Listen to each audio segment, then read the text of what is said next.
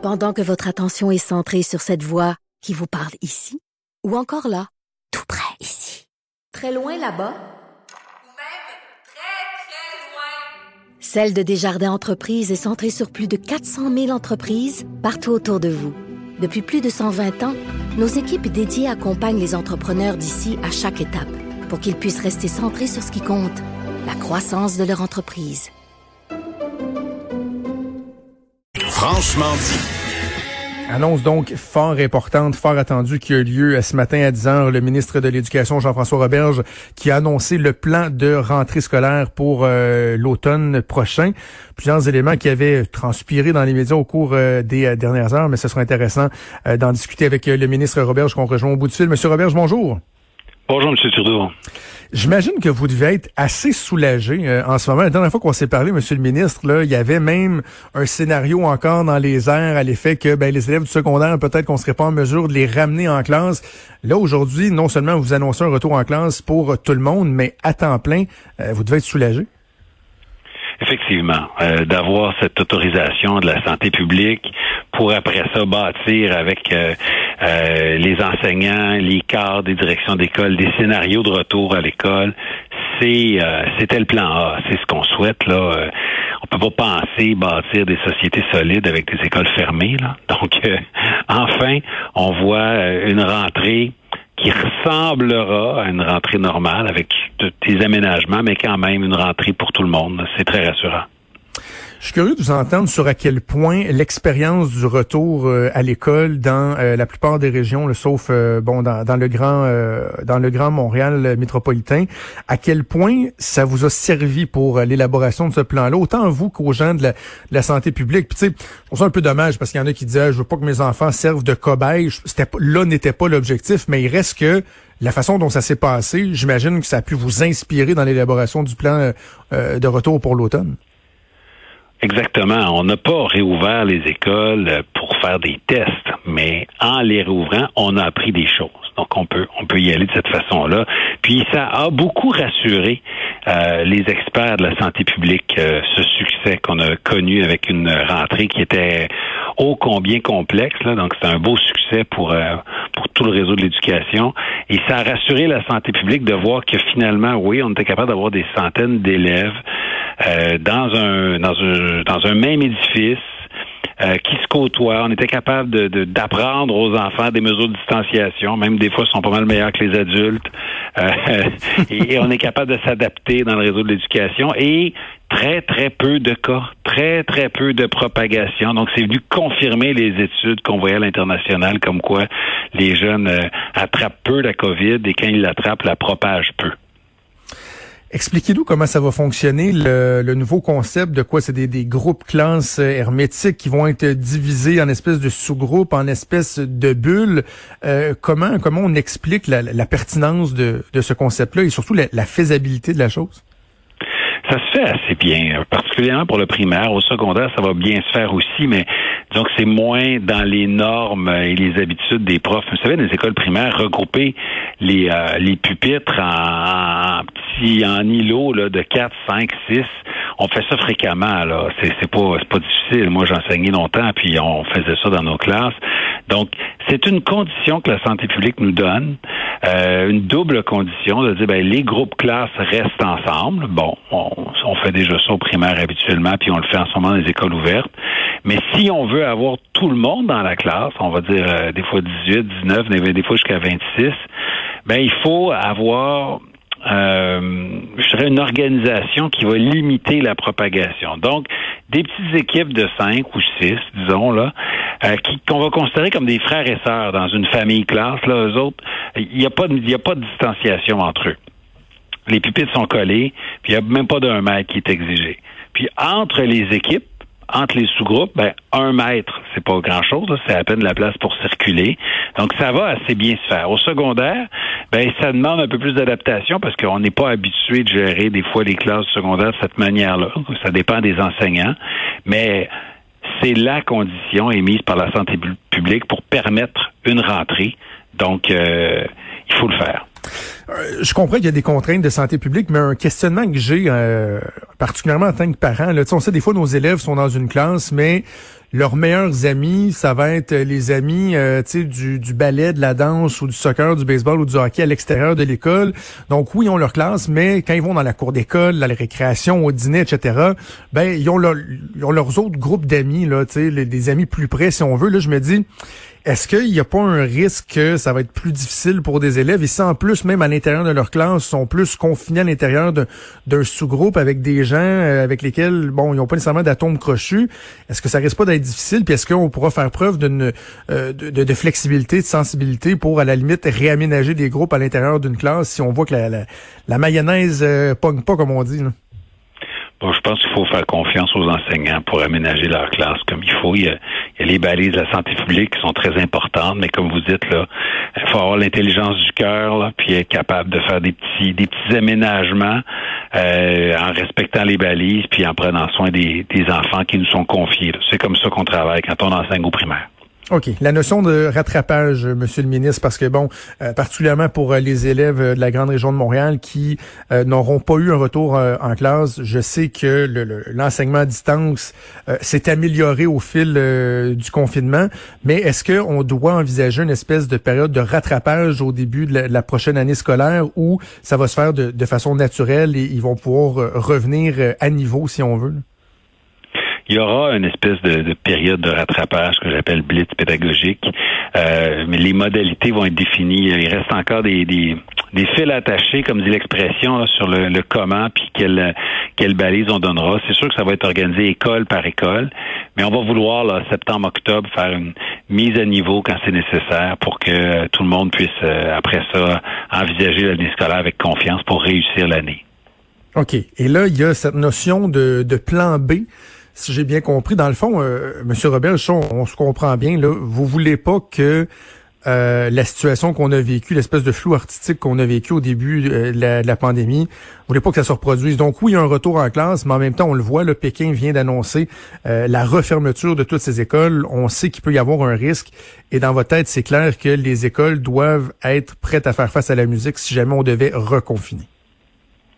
Exactement. Donc là, on a un plan qui est clair, qui est balisé, qui permet aux équipes de se revirer puis de préparer une rentrée avec du temps euh, pour se coordonner, mais en même temps, il faut être prêt à toute éventualité. Donc, euh, aujourd'hui, nous, on envoie au réseau scolaire un protocole d'urgence euh, qui, qui donne des balises nationales, mais qui leur donne aussi un espace de liberté de bon, ben vous, faut prévoir avant la rentrée qu'est-ce que vous allez faire si euh, il y a une éclosion dans votre école, ou si Santé publique nous demande de, fermer votre école pour un nombre, euh, une durée indéfinie. Il faut que toutes les réponses à ces questions-là, on se les pose en juin, en juillet, en août, et que euh, ça soit prêt à porter si jamais survient une crise, une éclosion, une fermeture d'école, on dit ah ben voilà, on, on a notre protocole, on est prêt, je m'occupe de tel élève, tu t'occupes de tel élève. Voici les 35 élèves qui ont besoin qu'on leur prête un portable. On sont déjà identifiés, on a déjà les portables. Euh, et puis on sait quelle plateforme utiliser pour euh, nos cours en ligne. Euh, on a eu des formations, les élèves aussi. Et là, voilà, on est prêt. C'est, ça le protocole d'urgence.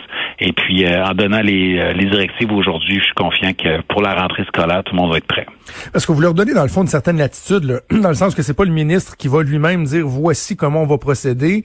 Euh, vous leur dites l'exigence, c'est que vous soyez prêts, c'est qu'il y ait une alternative, un plan B. Maintenant, euh, à chaque euh, à chaque euh, région, à chaque école même de, de faire son travail pour voir comment on va y parvenir. Mais il n'y a pas de, de directive très, très, très précise sur comment y, parvenir. C'est ça qu'on comprend? Il y a un protocole national qui est clair, qui est balisé. Tout le monde doit avoir dans son protocole, dire ben vous devez cibler les, les élèves qui ont besoin d'un prêt de matériel informatique. Tout le monde doit faire ça. Bon, est-ce qu'ils vont le faire par téléphone ou par courriel? C'est pas, c'est pas moi de dire ça, mais ils ont besoin de ça. Euh, il faut que déjà qu'ils répartissent à l'avance euh, l'organisation des tâches. Euh, donc, ça se peut qu'un prof dise, ben moi, je vais m'occuper, supposons, des enfants dyslexiques. Si jamais on ferme l'école, j'ai une habileté, on va faire un sous-groupe juste à moi de 15 élèves dyslexiques. Ben ça, ils peuvent décider ça à l'intérieur de l'école. Moi, la balise, c'est vous devez prévoir l'organisation des tâches. il n'y a pas un élève qui peut tomber dans les cracks. Vous devez définir votre plateforme de, de, de visioconférence. C'est pas nécessairement la même euh, à Québec, puis mhm. euh, à Val d'Or, mais tout le monde doit savoir d'avance euh, c'est quoi? Tout le monde va, doit se former d'avance sur l'utilisation de cette plateforme-là, élèves compris. Hein, parce que ça va être difficile d'enseigner à distance aux élèves comment utiliser le, logiciel d'enseignement à distance. Maintenant, euh, il y a une marge de manœuvre locale, mais il y a des balises nationales très claires. Puis on les a faites, ces balises-là, avec les directions d'école, puis euh, les, les, cadres et puis tous les gens qui auront à les coordonner par la suite. Donc, on est confiant que ça répond aux demandes du milieu. Le retour à, l'école qui s'est fait au cours des dernières semaines, il était optionnel. Est-ce que, en tant que ministre de l'Éducation, vous, vous sentez le besoin de, de réitérer, de souligner aux gens que là, on revient à l'école obligatoire, que c'est une responsabilité d'envoyer ses enfants euh, à l'école, que ce n'est pas un choix? Dans, dans un deuxième temps, est-ce que vous craignez une espèce de, de, de croissance ou de recrudescence d'un phénomène d'enseignement euh, à la maison? Vous avez raison de dire que c'est important de le préciser. Là, l'école est obligatoire au Québec de 6 ans à 16 ans. Les écoles vont être ouvertes, donc on s'attend à ce que tous les élèves y soient. C'est ça la fréquentation scolaire. Euh, il y a des élèves pour qui ont vraiment des enjeux de santé importants là, euh, qui, qui, pour qui ça pourrait être très très inquiétant euh, d'attraper la COVID. Donc à ce moment-là, on comprend qu'il y aurait une espèce de de, de, permission médicale de, de faire l'école à la maison et avec un support de l'école. Il y a d'autres parents qui, avant la pandémie, faisaient déjà le choix de dire, mais moi, je vais euh, faire l'école à la maison. Mais on avait justement, avant la pandémie, en 2019, euh, resserré euh, très fort les critères pour être sûr que les élèves, que les enfants ne paient pas le prix de ça et qu'il y ait un enseignement de qualité à la maison. Donc, on garde nos balises et nos directives strictes. Qu'en est-il de, de l'état, de, la dynamique entre les, les, différents acteurs? Je sais que vous étiez euh, fort occupé ce matin, là, mais dans le devoir, on a quand même un, un, long papier qui dresse un peu la, qui raconte l'histoire de la pandémie dans le milieu de l'éducation, une espèce de, de chronologie. Et euh, on, on, est bien sévère envers le ministre de l'Éducation là-dedans, comme si, je sais pas, il aurait fallu que vous ayez un petit guide déjà tout prêt à fait pour arrêter, euh, tout prêt pour arrêter les écoles, les repartir et tout ça. Mais il reste qu'il y a des acteurs qui, sous le couvert de l'anonymat ou dans certains cas visière levée euh, disent ouais ben là le lien de confiance entre le ministre et le milieu. Bref, euh, qu'en est-il de, votre relation avec le milieu? Parce que vous allez avoir besoin d'une collaboration euh, fort importante au cours des prochaines semaines, prochains mois encore. La collaboration avec les partenaires, je l'ai, je suis pas inquiet. Là. J'ai encore ce matin, puis c'est un signal très, très fort, là, les trois associations, direction d'école euh, francophone, l'association des directions euh, et, euh, et cadres scolaires anglophones étaient là, l'association des DG était là.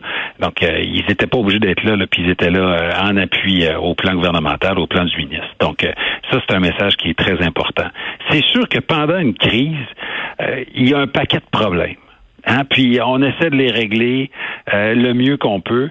Puis évidemment, quand on tranche, quand le gouvernement tranche, ben, il fait des mécontents. Mais c'est le travail du ministre, à un moment donné, de prendre des décisions. Euh, en sachant des fois qu'il y a des gens qui qui, qui l'aimeront pas la décision, mais moi ce que je peux dire c'est qu'à chaque fois que j'ai pris des décisions qui ont été un peu impopulaires dans le cadre de la pandémie, c'est des décisions d'ajout de services pour les élèves. Et euh, je peux pas regretter des décisions d'ajout de services pour des élèves. À un moment donné, on a décidé de rouvrir les écoles. Ça a déplu à certains. À un moment donné, on a décidé de rajouter, euh, de, réouvrir les écoles régionales pour enfants lourdement handicapés. Ça a déplu à certains. Après ça, on a décidé de faire des, euh, des activités de rattrapage de fin d'année. Ben, il y en a qui trouvaient que c'était trop tard, que ça servait à rien. Moi, je pense deux semaines d'école, ça sert à quelque chose. Euh, ceci dit, euh, il y a des gens qui se sont exprimés sur la place publique. Il y a des gens qui me l'ont dit aussi directement, qui, qui avaient trouvé qu'on était allé un peu vite des fois. Euh, je peux m'ajuster dans la façon de faire, mais on comprend qu'en gestion de crise, euh, on est obligé de prendre des décisions plus rapidement qu'à l'habitude. Mais ça doit être particulier de, de, travailler au quotidien avec, par exemple, un représentant d'un regroupement syndical qui, qui achète des pleines pages dans le journal pour euh, dépeindre un François Legault à quatre pattes à terre en train de, de mettre de l'avant des plans machiavéliques pour favoriser ses petits amis, puis de laisser euh, flotter des, euh, des allusions, de, des, allégations de corruption, de collusion. Euh, Monsieur Mallette, là, il a passé un mauvais quart d'heure avec notre collègue Benoît Dutrisac ce matin, mais en tant que ministre, ça doit être assez particulier d'essayer de maintenir un esprit de collaboration avec certains acteurs. Je sais qu'ils sont pas tous comme ça, mais certains acteurs qui, qui ont, qui ont une attitude de, de la sorte. C'est pas toujours facile. Disons qu'il y en a qui sont plus euh, euh, qui ont de la critique constructive, puis il y en a qui ont euh, qui cherchent des façons de miner la crédibilité. Puis on va se le dire, là, le contexte des négociations collectives euh, fait pas sortir le meilleur de tout le monde. Donc, euh, des fois, là, pour euh, plaire à certains membres, mais on, veut, on va vouloir jouer des gros bras, puis montrer qu'on n'a pas peur du gouvernement. Hein, puis bon, est-ce que ça sert vraiment les enseignants? Pense pas. Là. Je pense qu'il y a plusieurs façons de faire du syndicalisme. Ça, appartient aux membres de décider si c'est la bonne façon ou pas. En même temps, on, les aime, nos enseignantes, nos enseignants, on les trouve bons, on veut que ça fonctionne, mais c'est ça. On n'est pas certain que ce discours-là euh, euh, les sert bien. Puis gardons, euh, gardons au cœur de nos de nos préoccupations les enfants, s'il vous plaît. Je pense que c'est ça qui est, le, qui est le plus important. Monsieur Robert, je pense qu'il y a bien, bien, bien des parents qui, qui poussent un, énorme soupir de soulagement aujourd'hui. On va voir comment ça va se passer pour pour la suite des choses. Mais bon été, bonne rentrée éventuellement. Merci d'avoir pris le temps de, de nous expliquer ce plan. Merci beaucoup. À la prochaine. Merci. Au revoir.